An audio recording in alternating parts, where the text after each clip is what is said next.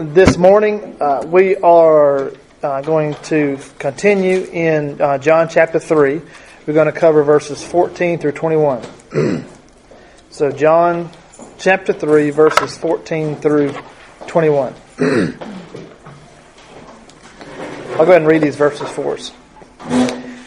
And as Moses lifted up the serpent in the wilderness, even so must the Son of Man be lifted up. For whoever believes in him should not perish but have eternal life. For God so loved the world that he gave his only begotten Son, that whoever believes in him should not perish but have everlasting life. For God did not send his Son into the world to condemn the world, but that the world through him might be saved. He who believes in him is not condemned but he who does not believe is condemned already, because he has not believed in the name of the only begotten Son of God. And this is the condemnation, that the light has come into the world, and men loved darkness rather than light, because their deeds were evil. For everyone practicing evil hates the light, and does not come to the light, lest his deeds should be exposed. But he who does the truth comes to the light, that his deeds may be clearly seen, that they have been done in God. Let's pray together. Heavenly Father, we thank you so much for our time. Again, Father, we ask that uh, the Holy Spirit be here with us.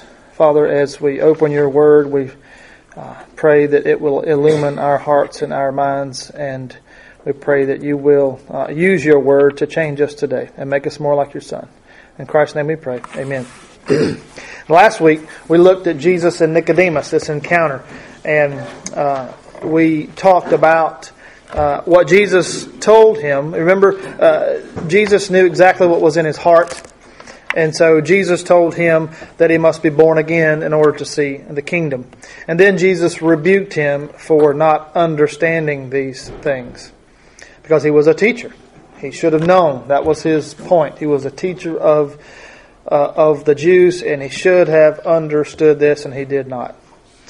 But Jesus he did rebuke him, but Jesus also had compassion on him. And Jesus here in these verses takes time uh, to teach. Uh, we've noticed as we studied uh, as we studied Jesus' life, he always takes time to teach. He's patient with people. He takes time to teach, and that's a lesson for all of us. As we're, um, especially with young people raising a family, um, as uh, we're often tempted to be in a hurry and just you know, especially with children, uh, they don't understand all the things you understand. Their knowledge is limited, and it's so tempting just to get impatient and frustrated, and just you don't understand it, and you just keep going, and you just well, I'll do it myself. You know how these things do with, with parents, but but Jesus always took time to teach, and we need to remember that. Always taking time uh, to teach. Well, in G- in today's passage, Jesus points back uh, to the Old Testament. In uh, verses 14 and 15, Jesus says, as, And as Moses lifted up the serpent in the wilderness, so even so must the Son of Man be lifted up, that whoever believes in him should not perish, but have eternal life. Well, Jesus uh, is referring to an event that is recorded for us back in Numbers, Numbers chapter 21. Let me read uh, a few verses for you there. Then they journeyed from Mount Hor by the way of the Red Sea to go around the land of Edom, and the soul of the people became very discouraged on the way. And the people spoke against God and against Moses.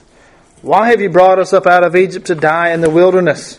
For there is no food and no water and our soul loathes this worthless bread.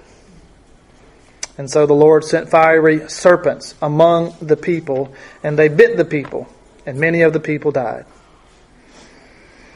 Now we know the setting here. Um, God has brought his people out of slavery, and they are uh, on the way to the promised land. And this is the situation. This is what happens. Uh, we know he had rescued them uh, from slavery in Egypt. And He's providing all of their needs. He's taken this whole mass of people, this whole nation of people, and He's moving them along and He's providing everything. He's given them manna from heaven, supernaturally. It's, it's, it's there. They have to do no work for it. And really, uh, it's provided for them. Yes, they have to gather it, but, but it's provided for them. And as the journey continues, they begin to complain what? About the manna, the supernatural event that Jesus is this provision that he's that he's making for them. Yet they start complaining. And Dr. Sproul commented here, he says, This was nothing short of a rebellion. Nothing short of a rebellion. And we see here how God responded to that. He sends another plague, doesn't he? But this time it's not a plague on the Egyptians. It's now a plague even on his own people, his own special people, his chosen people. And he sends this plague of poisonous snakes that infest uh, the camp. Uh, their venom uh, was described as being like fire. And so it says that they bit many people and many people died. Now, I hate snakes. I, you know, I just do. I don't know about y'all. I mean, if there are some people in the crowd who really know, because there's some snakes we don't have to be afraid of, right? I get it. And around a farm, there's some when you find a nice big black snake or a king snake, I try to relocate him. I try to move him away, you know, uh, gently. Uh, but but I don't really like them. I, you know, they're quiet and they are usually in uh, the place where you least expect them and they surprise you, right? Um, I don't like snakes. Uh, but I can only imagine this taking place. Um, I, I, I, don't know. I just it's hard to imagine. I guess again, I can only imagine this horror, this horror of a judgment. Okay, this is God's judgment on His people for what? For complaining, complaining against God. You got to think about that, right? God's sending complaining against God. How many times in this last week have you complained to God or complained against God? Maybe you didn't voice it, you know, maybe with your mouth, but how many times were you not content with where God has you? And you think you, you need you need more. Um, you need something else to make you happy. Um, how many times have we complained in, in our heart, anyway? Probably more than we want to admit, right? Well, this judgment that God sends achieves exactly what He intended it to do. The effect, okay? What is the effect? The people repented. Okay? That's the effect, right? Uh, God sent this so the people would repent. They did. And what does God do? He offers a solution, He offers a way out. Uh, Numbers chapter 21, verses 7 and 9 says, Therefore the people came to Moses and said, We have sinned, for we have spoken against the Lord and against you. Pray to the Lord that he, take, that he will take away the serpents from us. So Moses prayed for the people. Then the Lord said to Moses, Make a fiery serpent and set it on a pole. And it shall be that everyone who is bitten, when he looks at it, shall live. So Moses made a bronze serpent and he put it on a pole. And so it was. If a serpent had bitten anyone, when he looked at the bronze serpent, he lived. Now, we are not told exactly how many people died. It just says many. Uh, we also are not told how many people died, even given the fact there was a remedy. Okay, we're not sure exactly what happened. The remedy was provided and it still says some people died. Uh, so we are left uh, to deduce, based on what we see in Scripture, that even though the solution, a way of salvation, a way to be saved, was provided, some still did not look to it for the answer. Some were bitten and were in terrible pain, yet they did not trust God's answer. Even though the cure rate was, guess what? 100%. Everyone who looked would live. We learn uh, later in 2 Kings 18 that uh, King Hezekiah had to destroy the serpent. This, this serpent had been preserved. The people kept this after this plague was over. It had been preserved for several hundred years. But what do God's people like to do? They like to take things, good things from the Lord, and they like to turn them into idols. And that's what the people had done. And so King Hezekiah had to destroy it. Uh, just while we're talking about this particular event, um, has anybody, uh, does anybody see the connection? Uh, everybody knows, I'm going to show you this. Everybody knows what this is, right? What do you see that? Do you see that on the side of every ambulance that you see? It's the Star of Life, right? EMS. What do you see inside the Star of Life? You see a pole and a serpent on a pole. Look to that and be saved. Amazing. I wonder how many uh, EMS workers know that that's what that means and that's where that came from. The serpent on the pole. Salvation. They're coming to help. We're coming to save you. Look and be saved. Just a little aside, I thought I'd throw that in here for y'all a little bit of so you'd understand that. Come a little bit of look into our world in public safety. But anyway, so why did Jesus use this comparison? Well, Jesus says in verse 14 that just as Moses lifted up the serpent in the wilderness, even so the Son of Man must be lifted up. Now, as we look closer at this, this, this expression that Jesus used, lifted up, must be lifted up, can actually have two meanings. Uh, the expression uh, lifted up usually means to be exalted. Because usually what it would mean. For example, uh, the prophet Isaiah, remember when he had the vision of God in heaven, and he said, what did he say? He saw the Lord high and lifted up. Right? That's what he said. I saw the Lord high and lifted up. Exalted. That's what he said, right? That's, that's, that was the meaning of that. We have that over in Isaiah 6 1. But is that the meaning that Jesus intended here? Well, here uh, Jesus was speaking uh, more directly to what had to happen uh, to him uh, for people in order to for in order for people to enter his kingdom, and we know that uh, that what he's referring to is the fact that he must be lifted up, not necessarily exalted, although he will be, but he must be what lifted up on a cross. He must become uh, the substitute serpent, if uh, if you will. He would uh, he would on the cross. Then he would himself take on that sting of death and that poison of sin. He would take upon himself as he was lifted up. It's like the serpent was lifted up on on the rod on the staff. Jesus would be lifted up on the cross. Yes, uh, Jesus would be exalted. Amen. We can we can rejoice in that. Uh, but here in this uh, comparison, Jesus is referring primarily to his crucifixion. Now Jesus goes on and says that he would be lifted up so that what? So that whoever believes in the Son of Man should have eternal life. That's in verse 15. And again, this statement by Jesus is he's still drawing on that Old Testament um, situation, that comparison with the Old Testament. Um, so he's he's still paralleling uh, the situation now with the Israelites in the wilderness with the serpent.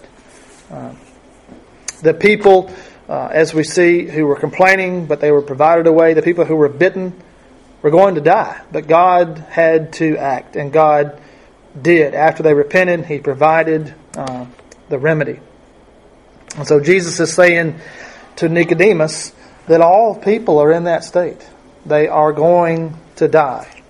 And that apart from Christ and the cross and the cross, then everybody will die. And so Jesus being lifted up on the cross is this way of salvation, this remedy. And we know he's the only cure for sin and death, just like with the Israelites. If they were bitten, they were going to die. But if they looked to the serpent on the cross, they would live. In like manner, and in the very same way, uh, Christ being the way of salvation, he would be the only cure for sin and death. Now, this is uh, this reference to eternal life. This is the first of ten references uh, to the term or the phrase eternal life that we find in John's Gospel. We see eternal life used and we see everlasting life. Those are synonyms. They mean the same thing. Okay? They're two terms that they mean basically the same thing and they appear almost 50 times in the New Testament. Now, eternal life certainly does refer to uh, eternity, right? Eternity in heaven. It, it definitely does. But it also d- refers to a divine quality of life here and now. This life, uh, again, eternal life for those who know Him, we know what that means. We're going to be in heaven with Jesus. But it also means for that for believers, uh, believers in the Lord Jesus, we can experience uh, a piece of heaven here. We can experience eternal life here and now. Now, not in the fullest measure, obviously. We're not in heaven. You know, it, it's not. We're not with Jesus yet, but we are with Jesus in a very real way, and He's with us and we can experience uh, a portion of that eternal life here, that divine quality of life. I think that was how uh, MacArthur put it in his study Bible: a divine quality of life. Have you ever thought of considered that about a, your quality of life? Well, if you don't know Jesus, your quality of life is pretty poor, right? It's in fact it's deadly. But if you know Jesus, you have a divine quality of life. Because you know that no matter what happens here, you're going to spend eternity with Him. And now we get to probably is uh, the most well-known verse in all of the New Testament, maybe even in the entire Bible. John 3:16. For God so loved the world that he gave his only begotten Son, and whoever believes in him should not perish, but have everlasting life. now, Dr. Sproul here in his commentary says that he, along with uh, some others, he didn't name them, actually don't think Jesus said this. Now, if you have a red letter Bible, um, mine's in red letters, right? Um, and uh, a lot of it, it's written that way. It, it's translated this way that these are Jesus's actually words. But Dr. Sproul commented it's very difficult when you look at the original text here. It's very difficult to determine where, because John's writing this, it's, it's very difficult to determine where Jesus' words stop and John's words start. Okay, so it's, it's difficult to uh, determine that. Um, the, the good news is, right, this, there is, don't let that scare you, right? that's, oh man, it's not true. He didn't say it. You know, no, no that's not the response, right? Uh, it, it's, it, either, it's in the Word of God, okay? If, if Jesus himself actually didn't say it, if John wrote it, then John wrote it under the inspiration of the Holy Spirit. And it's given to us, and it is still true, right? It is still absolutely uh, true. So don't get um, don't get too worried when you hear that. Okay. okay so yes, ma'am. Like, that's like commentary on what Jesus said. Right. That's what. That's right. That's, that's basically it's John's words, not necessarily. And that's what. Now, not everybody believes that. Okay. Not every, but but but uh, Dr. Sproul said he and some others. Uh, I think I read. Um, I don't think in Calvin's commentary he did not have that interpretation. I think he took it as this being Jesus' words. But regardless, they are inspired by the Holy Spirit and they are completely true, right? Well, besides being the most well known verse, it's also one of the most distorted verses. Why? Well, because people love uh, to look at this verse and apply an apparent universality of this verse. Okay, and and they, but they at the same time they hate the undeniable particularity of this. What do, we, what do we mean? Well, the verse begins by saying that God so loved the world. And R.C. offered his own words. He says, let me, he says, this is the only way he can do it, right? Let me finish it the way people read it, right? They have the verse, but let me say it like people hear it, right? They want to repeat it and what the idea they have in their mind. He says this way. He says, he says, the God so loved the world. God so, I'm sorry, back up. Let me finish it the way people would read it. This is his, his words. God so loved the world that he gave his son in order to save everyone in the world. That's I've heard a lot of people interpret this this way, right? Uh, people would take, uh, if, if they read it that way and they read into this verse, uh, they come up with this idea of universal salvation, right? What does that mean? Everyone goes to heaven, right? That's what that means. Everyone goes. Well, God loved the whole world. He loved everybody in the world. And everybody goes to heaven. But clearly, that is not what this verse is saying, is it? It's not what this verse is saying. Now, on uh, on the other hand, uh, the, the Arminian view would see this verse as saying that God loved the world enough to provide salvation for everyone. That's what they would say, right? God's salvation is for everybody. It's up to you to choose it or to deny it. But that verse doesn't say that either. It's not what it says. So what does John 3:16 say? What it's saying is that God's love is so deep and it is so profound that He sent His only begotten Son. What, what does the verse not say? The verse does not say that God loved the world so much that He sent many Saviors. Right? Oh, there's, how many times have you heard that? Oh, there's many paths to God, right? Uh, and just you can think of a few. They all claim. Who, who, are some of the others that claim to have salvation? Who are the other names? Who, who can name some of them? You know them. These other names that are other saviors that are out there that people look to. Muhammad, Muhammad that's one. Yep. Who's another one? Buddha. Somebody said Buddha. Yep. Right. That's so. Th- there are people who yeah, yeah. There's there's there's all these other things, right? And then there's a lot of people who say, "Hey, all those are a way to God," right? But that's this verse is not saying that. Our culture loves that the idea that God loves the world so much that He's provided many ways uh, to Him. But uh, and and they would our culture would say that we shouldn't be so narrow minded as to believe there's only one way. What do you mean? There's only one way? How can that be? Really? There's only one way to God? Well, the fact is he did love the world and he loves and he loves the world, he still does. Loves the world enough to send his one and his only son.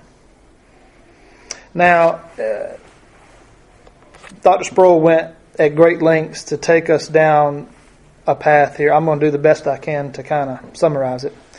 So he says this. He says, so this given this culture, what our culture says, okay, about how can you, what do you mean? One way? No, there's many ways. How, how, how can this be? He says, so suppose, you know, there actually is a God. And this God created everything out of nothing. Right? He created the birds and he created the animals. He even created people, living human beings. And then he took these people and he put them in an amazing garden where they had everything provided for them. They lived, they walked with God in the cool of the day, right? Can you imagine how wonderful that must have been to walk with God in the garden? Not hindered by anything, just you and God in communion. Well, he put them in that wonderful place and he gave them one rule, right? One rule. And 15 minutes after he gives the rule, they break it. Then God says, I'm kicking you out of the garden because you broke the one rule, and everyone's going to die because of you. But I will provide a way to escape judgment. And then God comes along and he finds this guy named Abraham. And he calls Abraham out of a paganistic life, right? He was a pagan. And he calls Abraham out of that, and he says, What? I will make you a great nation. And I'm going to make that great nation, and that great nation is going to bless the entire world. And then that nation does what? Turns to God, turns against God. How many times? Over and over and over and over. Then suppose this same God who did all these things, he sends prophets. He sends men who were inspired and given his direct words to warn the people to come back to God, to repent, to come back to God. And then what do those people do? They kill the prophets. They stone the prophets. And then suppose that that same God said, I love you so much that I'm going to send my very own son to you. Prophets weren't enough. I'm going to send my own son. And then what do the people do? They kill him. And at the same time, suppose that same God who loves his people so much that while his son is on the cross, he will take the sins of all his people and put them on his son. So that his people will not have to pay the penalty of their own sins. And then he tells them, if you turn to my son, if you look to him, if you believe in him, you will never die. Now, if if God, if He did all of those things, would you still turn to Him and say, You haven't done enough? You haven't done enough.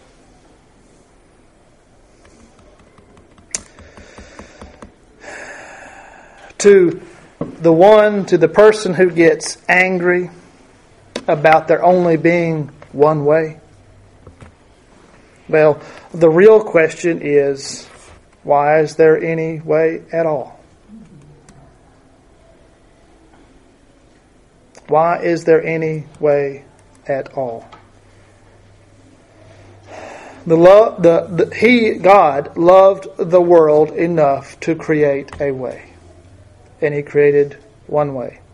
He didn't, he didn't love the world enough to say that we can ignore the one way.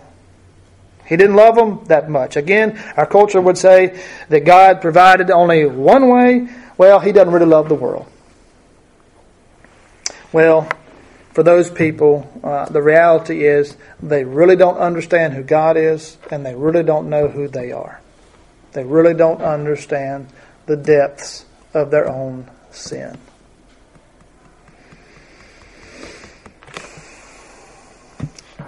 Jesus goes on in uh, verses 17 in the first half of 18. It says, For God did not send his Son into the world to condemn the world, but that the world through him might be saved. He who believes in him is not condemned. Now, here, I, I don't think, uh, and Dr. Sproul says, I don't think that Jesus could have been any more clear. Why did Jesus come into the world? He came in the world to save people. He came in the world to save his people. The um, the atonement that Christ made on the cross. Yes, we believe in the Reformed faith that it is particular. It is definite. Uh, it is the atonement, uh, the salvation that was made uh, was for God's people alone, the elect the atonement of Christ, was it sufficient for the whole world? Could it have saved every person in the world? Guess what? Absolutely yes. The atonement of Christ was sufficient to save the whole world. But because God is sovereign in election, He is sovereign over salvation, He has made atonement for the elect only. And again, Jesus came in the world to save the elect, to save his people, his chosen people. The Israelites, okay, that were bitten by the snake, he provided a way. He provided a way.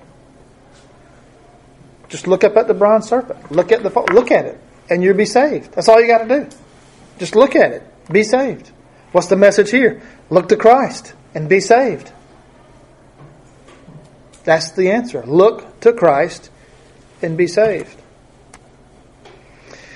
And then the second half of verse 18 presents the other side, the awful alternative. The second half of verse 18, it says, But he who does not believe is condemned already, because he has not believed in the name of the only begotten Son of God. Those who look to Christ for salvation will be saved. It's absolutely sure. But those who refuse are condemned already. They are, as we would call them, dead men walking. You know, and we wonder why men refuse to submit. I wonder why the Israelites, this account in Numbers, where again we're left to deduce that even after God provided the way, some still wouldn't look and be saved. Why is that? It's a hard heart, isn't it? It's a very hard heart.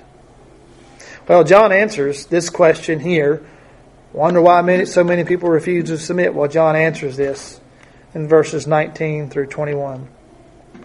He says, And this is the condemnation that the light has come into the world, and men loved darkness rather than light. Why? Because their, e- their deeds were evil. For everyone practicing evil hates the light and does not come to the light, lest his deeds should be exposed. But he who does the truth comes to the light, that his deeds may be clearly seen, that they have been done in God. We have this comparison again of the light and the dark, right? The light has come into the world and the world has not understood it, right? The darkness, well, that's the bad news is uh, for us that the darkness is our natural state that is where we come from. And so, for us, in our natural state, state of darkness, nothing terrifies you more than the appearance of light. Why? Because it says the light shines and does what? It shines in the darkness, but people love the darkness. Why do they love the darkness? Because their deeds are evil. They don't want their deeds to be exposed. I don't want people to know what I've been doing. I don't want them to know my heart. I don't know the evil the evil thoughts that I think. I don't want them to know that. And when the light shines, it's all exposed. I can't hide anymore. I can't hide in the darkness. Well, again, that is our nature. We, by nature, are children of darkness. And so for us, the light represents what? Exposure and humiliation. And so I want to run from it. I don't want anything to do with it. I don't want anything to do with the light. Uh, I'm sure some of you have heard. Uh, it's been. I know it's been mentioned many times about this. Uh, I don't think it's a. He didn't really say. I don't know if it was a true story or not, but it's a good illustration. You heard about the man who who sent the letter. Uh, sent a letter to 25 people, 25 other men in his hometown, and the letter, all the letter was, this, all the letter said was this: all has been exposed. Flee at once. That's all the letter said, right? No names, no the details, no nothing, right? No timeline, no nothing. All that's been exposed. Flee at once. But what happened? All of them left town. The next day, they're gone. How, you know, it, again, I don't know if that's a true story or not. I, I, it's a great illustration. Uh, if it's a true story, I think that would make it even better if that was a true story, right? well, you know, uh, you know, it it is, you know, it, there is some humor there. But how would you respond? How would you respond if you got a letter like that? How, many times, you know, um, because we've all, you know, we've had jobs, we've been in places at work, and, and, and you get an email or you get a note, hey, the boss got to see you in his office. You're like, oh, God. You know, what, you know, the, what's the first reaction? What did I do now? Or, oh my goodness, he found out. Or she found out, or something, right? If you've got a guilty conscience, that's the first thing you think about, right? Oh, he knows I laid out of work yesterday and didn't take time off. I don't know. Philip, he knows that I've been goofing off and I should have been working or something. I don't know, right? That's that's what it, that's where your mind works, right? Because we do stuff like that, unfortunately. And uh, the reality, uh, and, and Jay, don't you be getting any ideas, okay, about that. I use what these. I usually I, I know what that's like, you know, when a when a because I've been in the, that position when when your supervisor or boss or something, and, and, they say that kind of thing, and you start thinking. And, so when I do that, sometimes I, I'm very quick to say everything's okay. I just you know just relax. I just I need to see. I try to disarm them for a little bit. And sometimes I don't. Sometimes I just mess with them. Right? It's fun. Sometimes, right? Uh, um, but anyway, uh, the uh, the reality for us as believers, and we are people who have been redeemed. The reality is we still struggle with hiding in the dark. All of us still struggle with hiding in the darkness rather than basking in the light. Remember that divine, eternal life, that divine quality of life? Well, that's going to be a challenge for us until the day we see Jesus and we are made like Him. God says uh, through He's saying through John, "This is my condemnation. I sent the light. I have sent Him. He's there, but you didn't want the light. But now the good news is that all who are of the light they will come to the light and will not perish but have that eternal life. And that's the basic gospel message that Jesus is giving to Nicodemus. That is the basic gospel message that right here in this interaction that Jesus has given to Nicodemus. Where? Under the cover of darkness. Right? Remember that. It came to him at night. Well, may the Lord bless uh, what's been said here uh, today, and I pray that He will change us. Any questions or comments before we close with prayer? Let me pray for us. Heavenly Father, thank you so much for our time uh, together. Father, thank you for your word. Father, it is living and breathing and active. Father, it is sharper than any two edged sword. It's able to pierce joints and marrow, bones and marrow. And Father, we ask that you use your word to do that in our lives. Father, we ask that you change us for the sake of your kingdom. In Jesus' name we pray. Amen.